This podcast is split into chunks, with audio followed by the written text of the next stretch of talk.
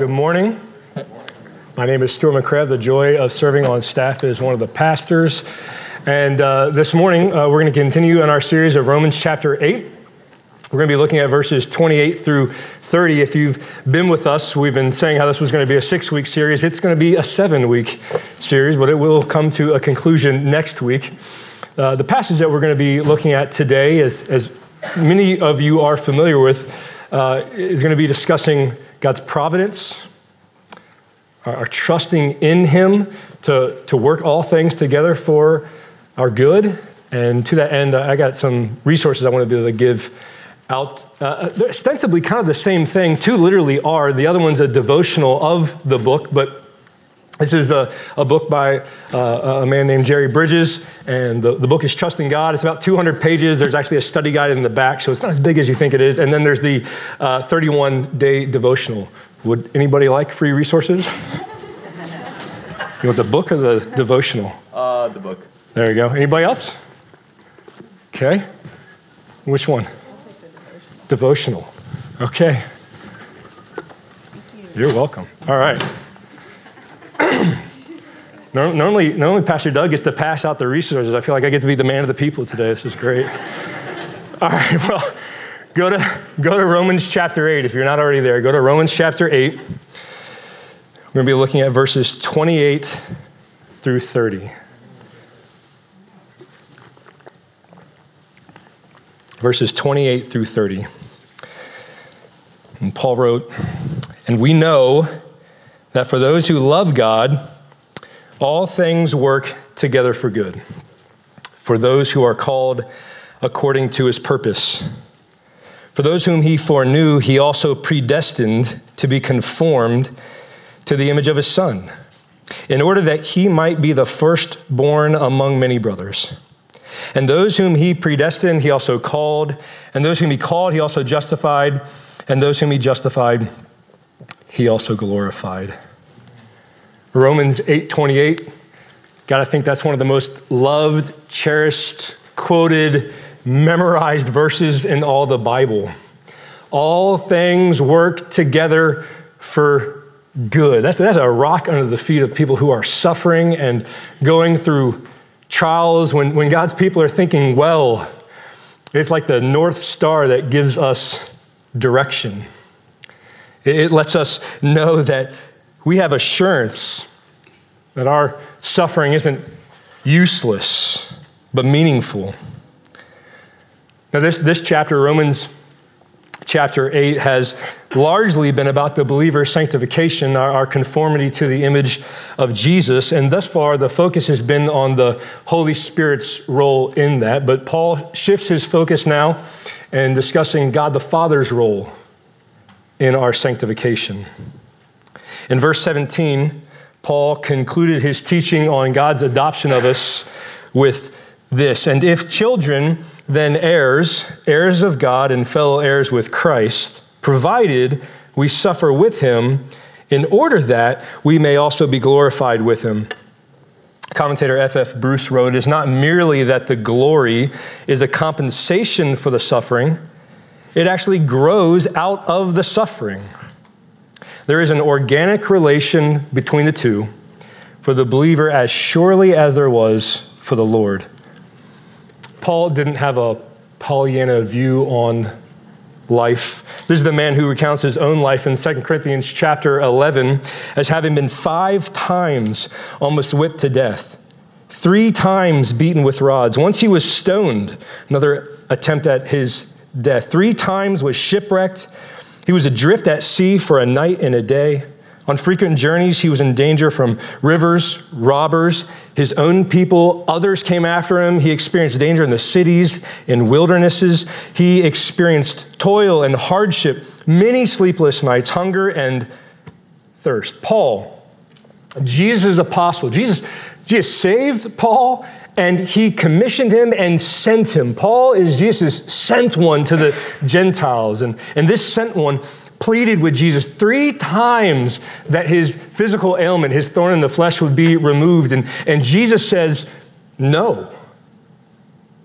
Jesus says, My grace is sufficient for you because my power is made perfect in weakness. But Jesus told his sent one, no. And bring up the themes of suffering and glory in verse 17. Paul then pivots to these themes in verses 18 through 30. In verse 18, he writes this For I consider the sufferings of this present time are not worth comparing with the glory that is to be revealed to us. Present suffering is not worth comparing with future glory. And then Paul goes on to argue in four ways for this through verses 19 through 30. He says, Creation longs for the glorification of God's children, 19 through 22. He says, Our own eagerness for the redemption of our bodies, 23 through 25. The, the Spirit has our future glory in mind as He intercedes for us, 26 through 27. And finally, God the Father works all things together for our ultimate good, 28 through 30.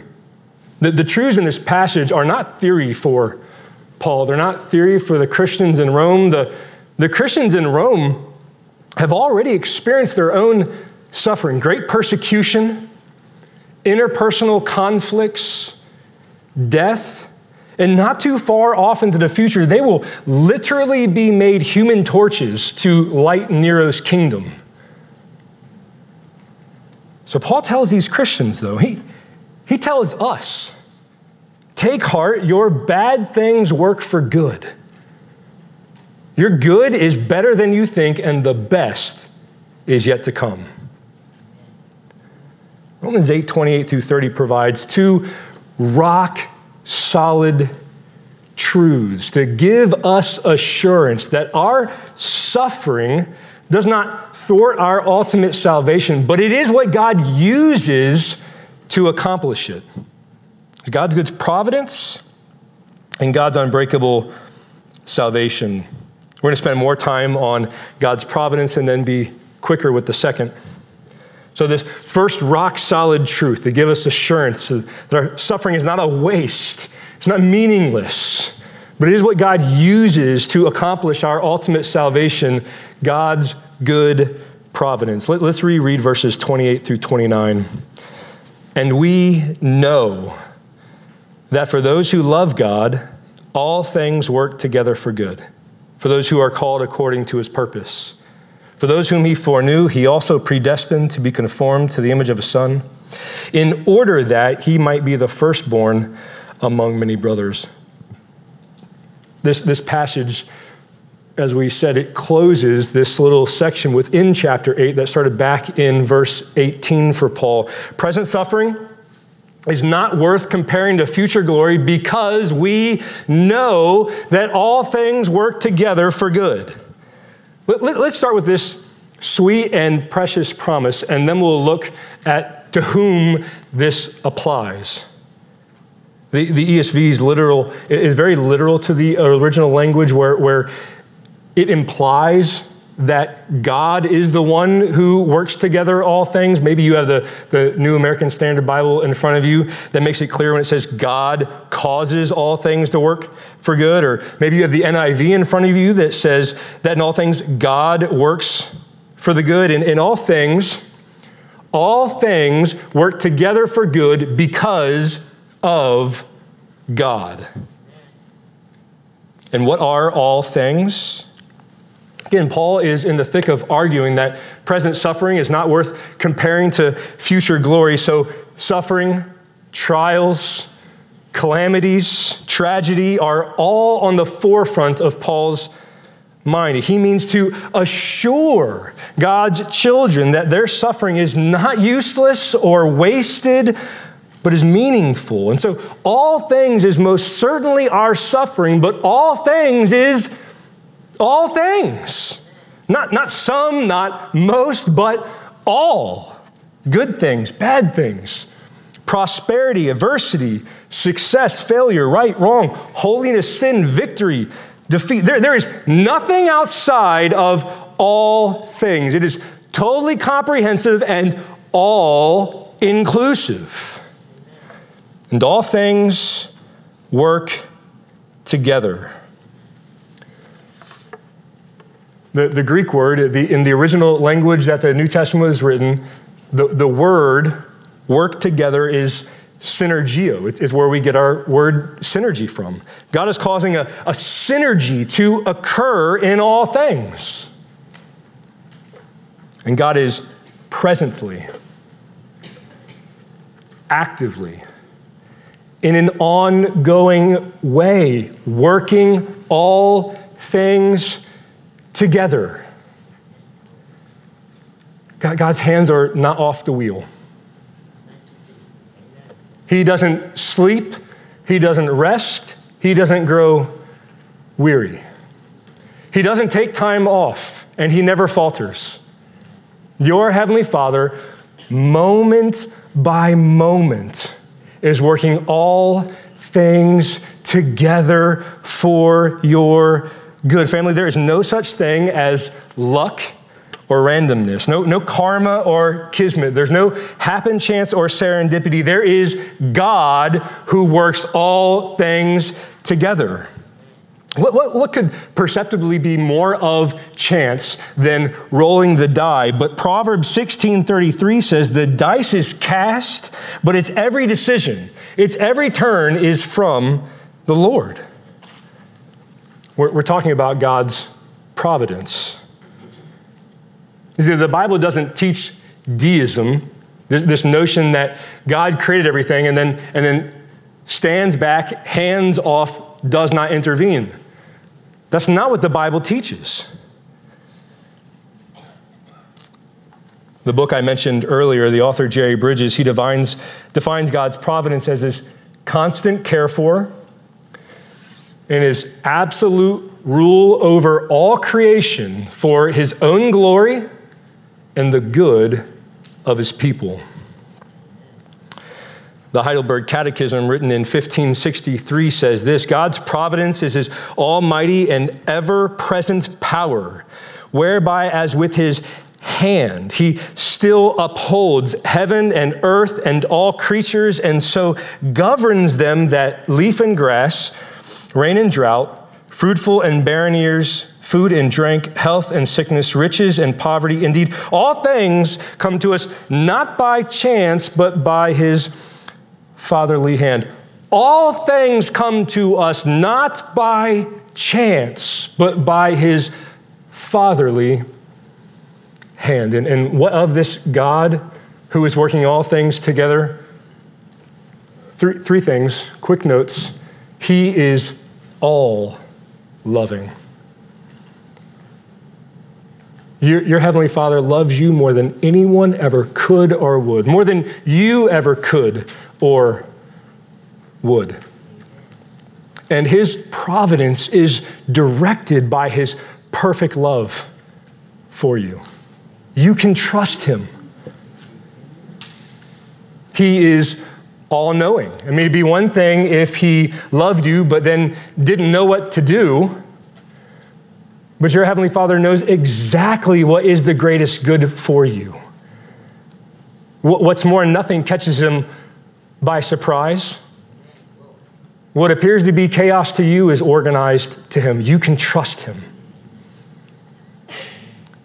finally, God is all powerful. And not only perfectly loves you and knows everything about you and your situation, but he can powerfully make it happen. Nothing can thwart God. Your Heavenly Father can powerfully overcome every obstacle in the way. You can trust Him. There's no plan B for God, there's no contingencies needed. Plan A, always a winner. As Ephesians 1:11 says, it is God who works all things according to the counsel of his will. Now, let's be clear God is not the author of sin or evil, but God is so powerfully in control of all things that he uses evil and sin for your greater good. When Joseph is talking, famously talking to his brothers about the evil that they perpetrated against him, selling him into slavery, he says this to his brothers in Genesis 50 20 You meant evil against me, but God meant it for good. One, one it, one event the evil that the brothers perpetrated against him and selling him into slavery. But God, God had a meaning, God had an intent in it, the evil for good.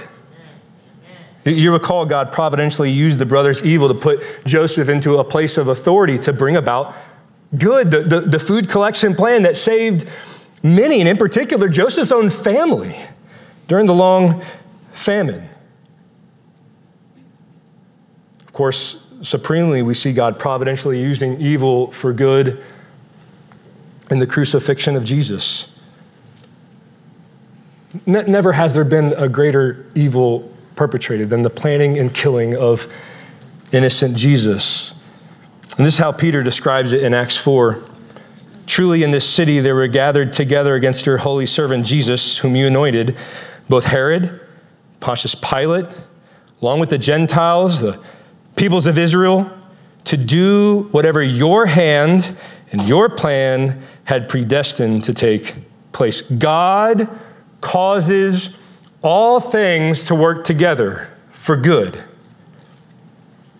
After asking and answering the question, what is God's providence? The Heidelberg Catechism goes on to ask, what does it benefit us to know that God has created all things and still upholds them by his providence? And its answer is we can be patient in adversity, thankful in prosperity, and with a view to the future, we can have a firm confidence in our faithful God and Father that nothing shall separate us from His love. For all creatures are so completely in His hand that without His will they cannot so much as move. It was God's invisible hand that made a way for his people when there was no way. When he parted the Red Sea, and it is God's hand that will make a way for you when there seems to be no way. Don't think for one moment that your sin, your suffering, your setbacks can thwart God's hand. As Charles Spurgeon once said, had any other condition been better for you than the one in which you are, divine love would have put you there. I'm, I'm, I'm, thankful that God's providence in my life has prevailed over and against the plans that I thought were better. I can testify that God has used my sin, my suffering, and my setbacks. As believers, we have the rock solid truth that God works all things together for good. Yes. Now, what's often overlooked about this truth of the are the qualifiers. Paul writes that God works all things for good for those who love him and for those who are called according to his purpose. Listen, God does not work all things together for good for everyone. He does so for his people. Look, there, there's clearly common grace that God does providentially bring about the, the rain on the just and the unjust alike, but the scripture's clear here. The promise that all things work together for good is for Christians, those who love God and are called according to his purpose. Now, now listen though, this isn't for those who perfectly love God, or else none of us would enjoy this promise.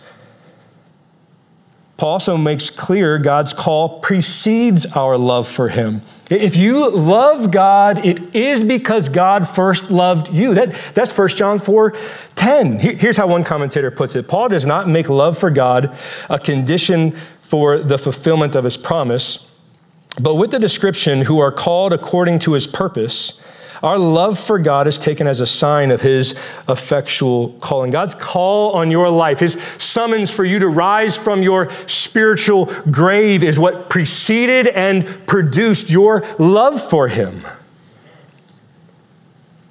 So just let's, let's just make this plain. Do, do you love God? Do, do you have any reason to believe that you've been called by Him? Do, do, you, do you see evidence that the Spirit is at work in your life? Do you, do you see His fruit in your life? If so, God, God caused that. And then listen, This promise is for you.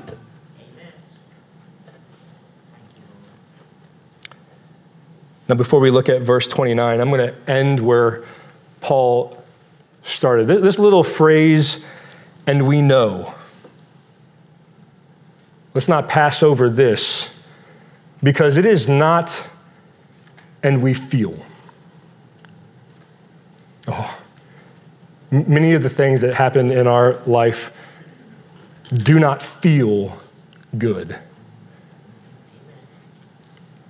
Chronic illness, pain, health issues do not feel good. The death of a loved one does not feel good. Loss of a job does not feel good. Being passed over at work does not feel good. Interpersonal conflict does not feel good. Paul also doesn't say we understand. Man, most times we, we don't nor won't understand how God's providence is working all things together for good in this life. It, it might be years later that we do, if at all. Paul says we know. If you're a child of God, know for certain that your Heavenly Father is working all things together for your good. Now, now, this isn't saying bad things are actually good things, nor is it saying that if you love God, only good things will happen. The, the, Bible is painfully clear and acknowledges this, this promise acknowledges bad things happen. But the promise is God works your bad things for good in the totality. God's providence and our experience and perception of it has been likened to tapestry. Just like the, the back of tapestry, our, our, our life can seem like a mess and of nonsensical chaos, but God promises He is at work. And maybe in this life we'll see in part, but one day we will see in total the, the front of the tapestry where God was taking all of, the, all of the threads of our life and we're stitching them together, working them together to make something beautiful. Now, the, the temptation is to think that this promise is fulfilled in such a way that we, we can demand that God shows us how He's working all things together for good in, the moment. I mean, if we're really gracious, maybe we'll give Him a week. But, brothers and sisters, the promise isn't for the moment, it's not for the week, it's not for the month, it's not for the year, it's not for a decade. You're going to make shipwreck of your faith if you put God on a clock here. Often in this life, we only get to see the back of the tapestry. Sometimes when we look back, we can get glimpses of the front. But, family, the promise isn't that we will see or understand.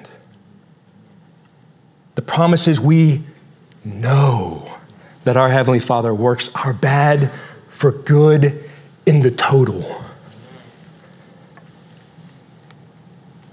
Well, speaking of the good that God is working all things together for, verse 29 tells us what the good is and explains the reason why God is working all things together for our good. Let's reread verse 29. For, and here's the reason why God works all things together for good for his people it's because those whom he foreknew, he also predestined. And here's what the good is to be conformed into the image of his son in order that, for this purpose, he might be the firstborn among many brothers. Listen, brothers and sisters, sons of God, da- daughters of God, your, your heavenly Father is working all things together for your eternal good because he foreknew you.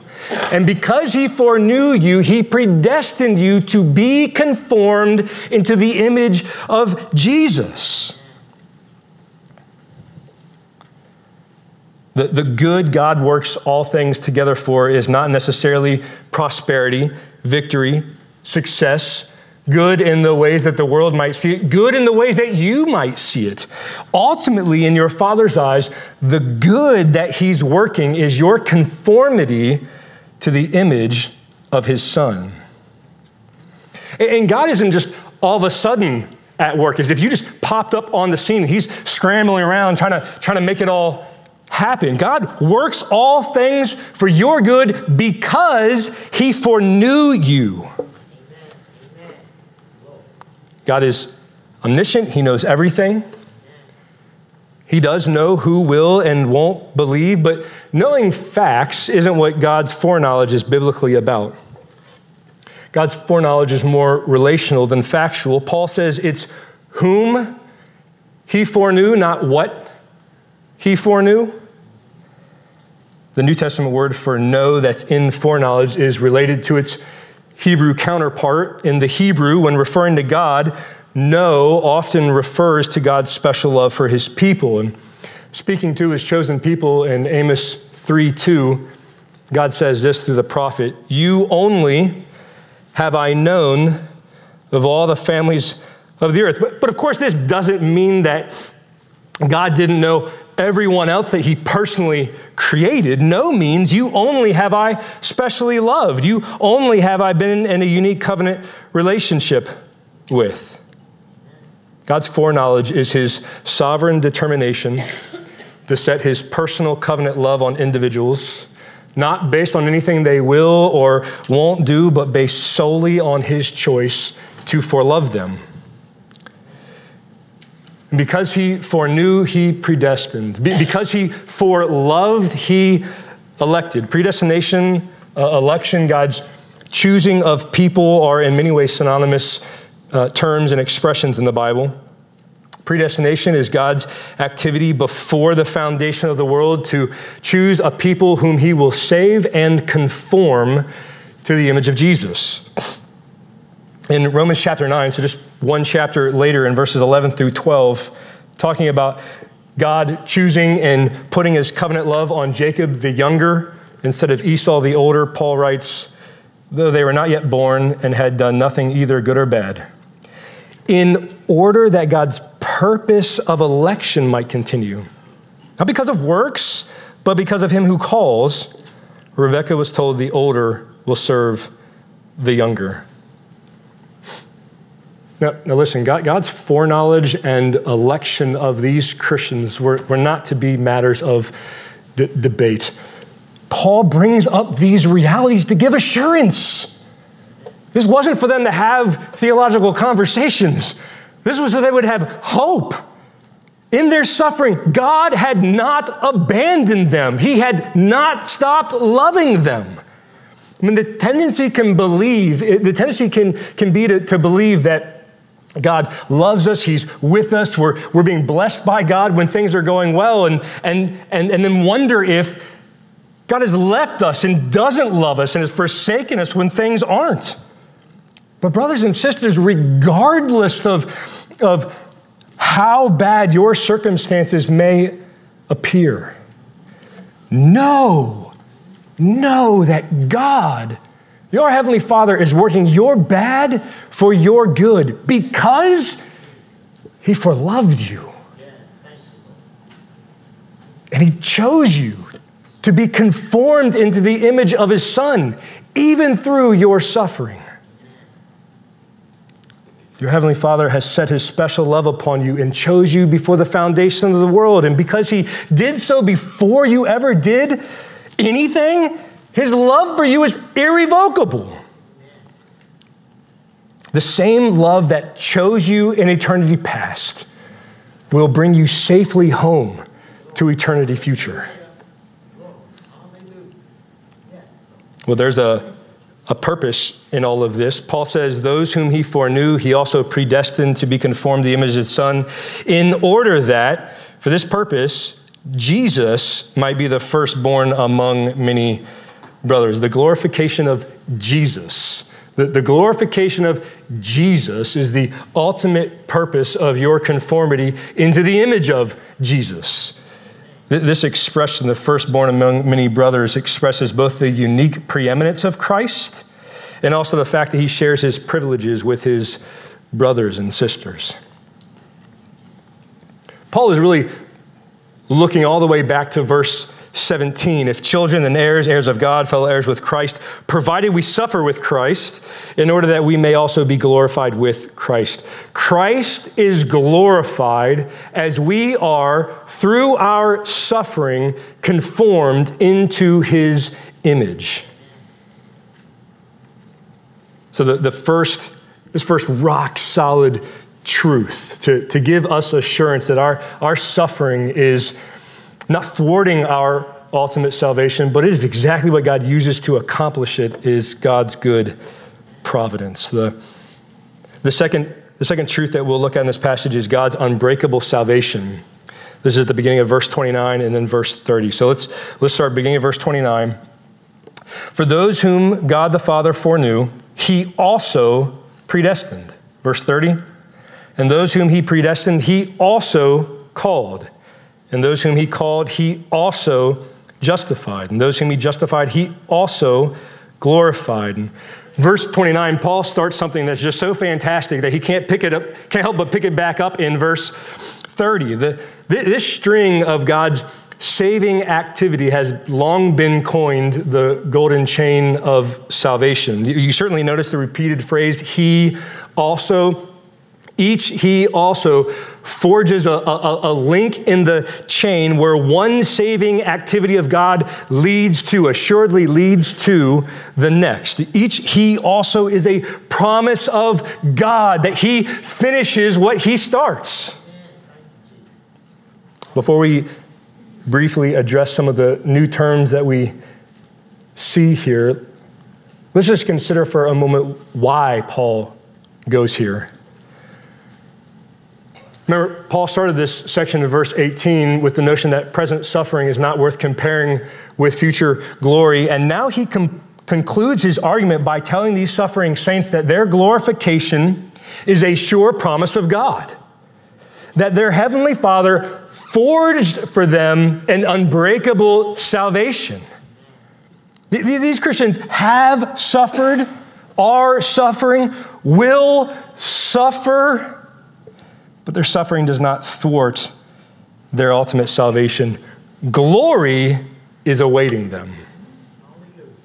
I mean, soon they will hear, and we, we will too next week, that there is nothing that can separate them from the love of God in Christ Jesus. God's unbreakable salvation is a grand and glorious revelation from our Heavenly Father meant to assure suffering saints like you and me that our future is secure.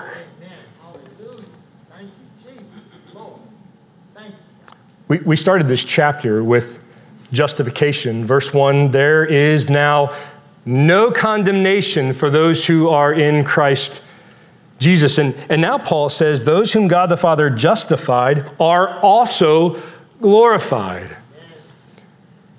See, in between justification and glorification is a life full of ups and downs, suffering and trials, victory and defeat. Paul wants us to know God finishes what he starts. Each he also is a blood bought promise purchased at the cross.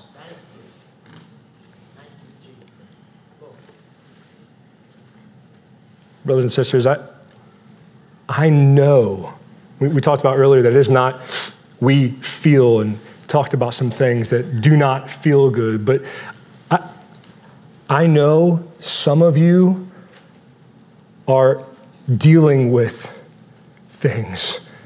Some of you are dealing with chronic health issues, and you have for years. I know, I know some desire to be married, it's not happening. I know some desire kids, it's not happening. I know some recently experienced the death of a loved one. Some of you are still struggling with the death of a loved one. Some didn't get the job they were hoping for. Some are dealing with very complicated family issues, some with marital tension. Some are dealing again and again with the same sin. And in all these, the, the, temptation can be to think that God has abandoned us, but maybe the temptation is to think, well, hey, if God's behind all this, then, then I'm done with Him. And I get both of these.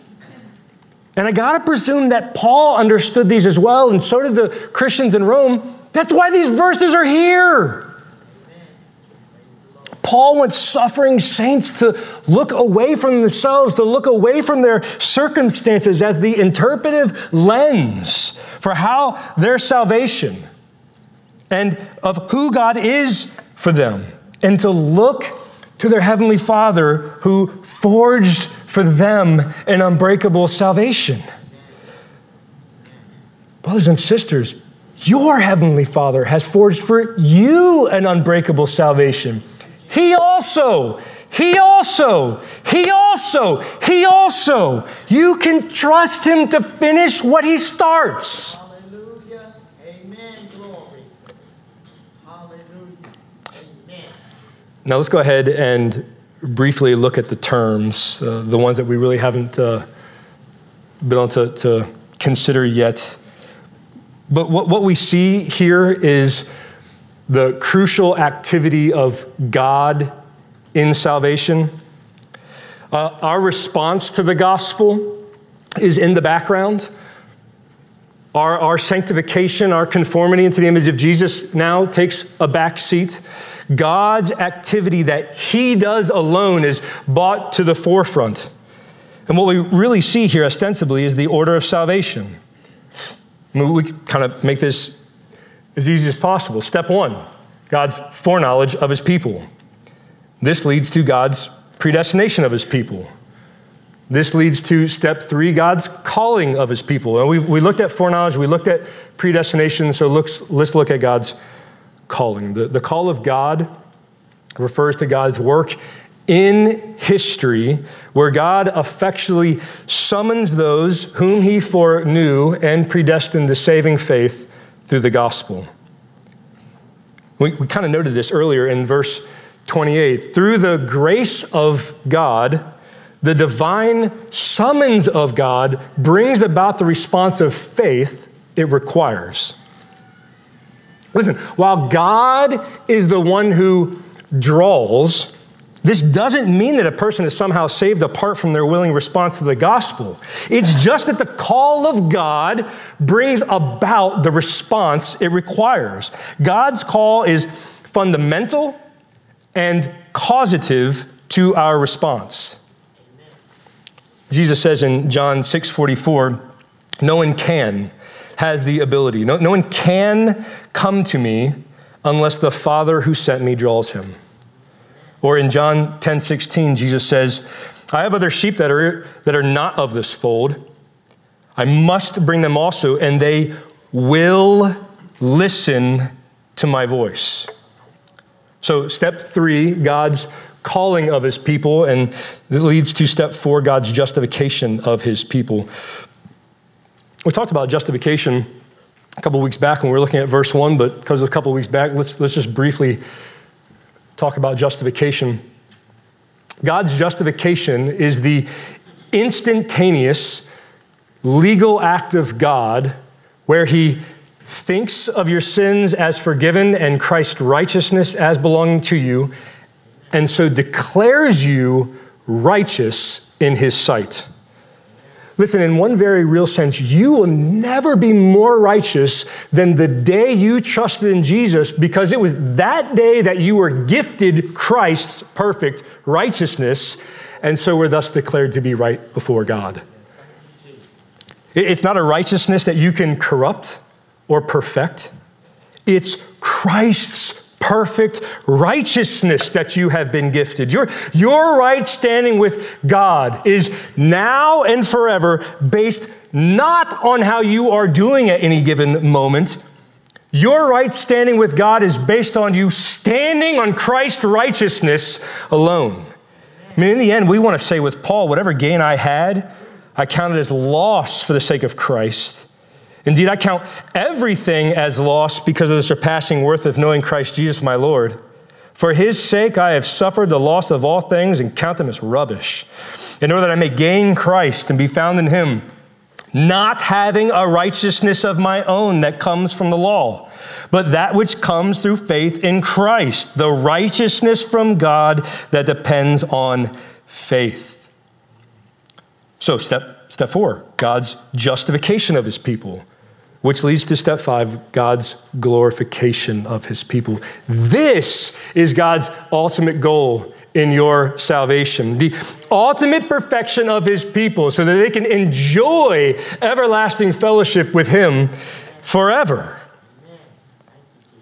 Now, what's interesting here, and maybe you noted this and find this interesting too, Paul, Paul speaks about our future glorification in terms of having done, been done in the past, as if it already occurred. Why? Paul speaks of our future glorification in terms of having already happened to emphasize its surety. Paul wants us to be confident that since God finishes what he starts, our future glorification is as good as done. Amen. Paul wants us to be confident in God. Family, the surety of our salvation, the, the surety of making it home to glory is not based on us, but on the God who forged for us an unbreakable salvation in eternity past. From eternity past to eternity future. Because our Heavenly Father knew us, He also predestined us, and since He predestined us, He also called us, and since He called us, He also justified us, and since He justified us in the mind of God, He has already glorified us.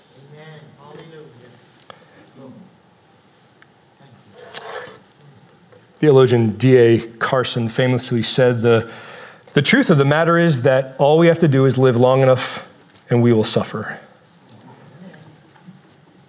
Suffer is, suffering is the experience of everyone who lives in this fallen and broken world, and it's the sure promise of God's people. It's the very condition for being an heir of God and for the promise of future glory with Christ to be assured. But, brothers and sisters, you can have confident assurance. Your bad things being worked for good, your good is better than you think, and the best is yet to come. Hallelujah. Your suffering isn't purposeless or meaningless. Romans 8 28 through 30 shows us two rock solid truths to assure us that our, your present suffering does not, won't thwart your ultimate salvation, but it is exactly what God uses to bring it about. Present suffering is not worth comparing with future glory because God is working bad things for your ultimate eternal good. Your conformity to Jesus and your assured glorification. There's not one dashed hope, not one calamity. There's not one sin, nor one failing, nor one trial, nor one suffering that God is not working together for your conformity to the image of Jesus and your future glorification. You can trust God. You can trust your Heavenly Father. Jesus' death and empty tomb testify that God is trustworthy and that He is working all things together for good. Family, take heart. Your Heavenly Father has set in motion an unbreakable salvation for you, and He finishes what He starts. Let's pray. God, we, we thank you. We thank you. What a sweet passage filled with assured promises. Sometimes these things are easier to mentally assent to than they are to believe wholeheartedly in the moment. And so we, we ask, please, would you help us to know? Against all that we might feel or hope to understand, would you empower us to know, to trust you that you do what you say, and you say that you work all things together for our good. Do you give us faith to, to cling to you while remembering that the promise of Jesus is that it's not so much about how much we cling to you, but he says that no one will snatch us out of his hand. So thanks be to God that you hold on to us tightly. We love you. We thank you. It is in Jesus' name we pray. Amen.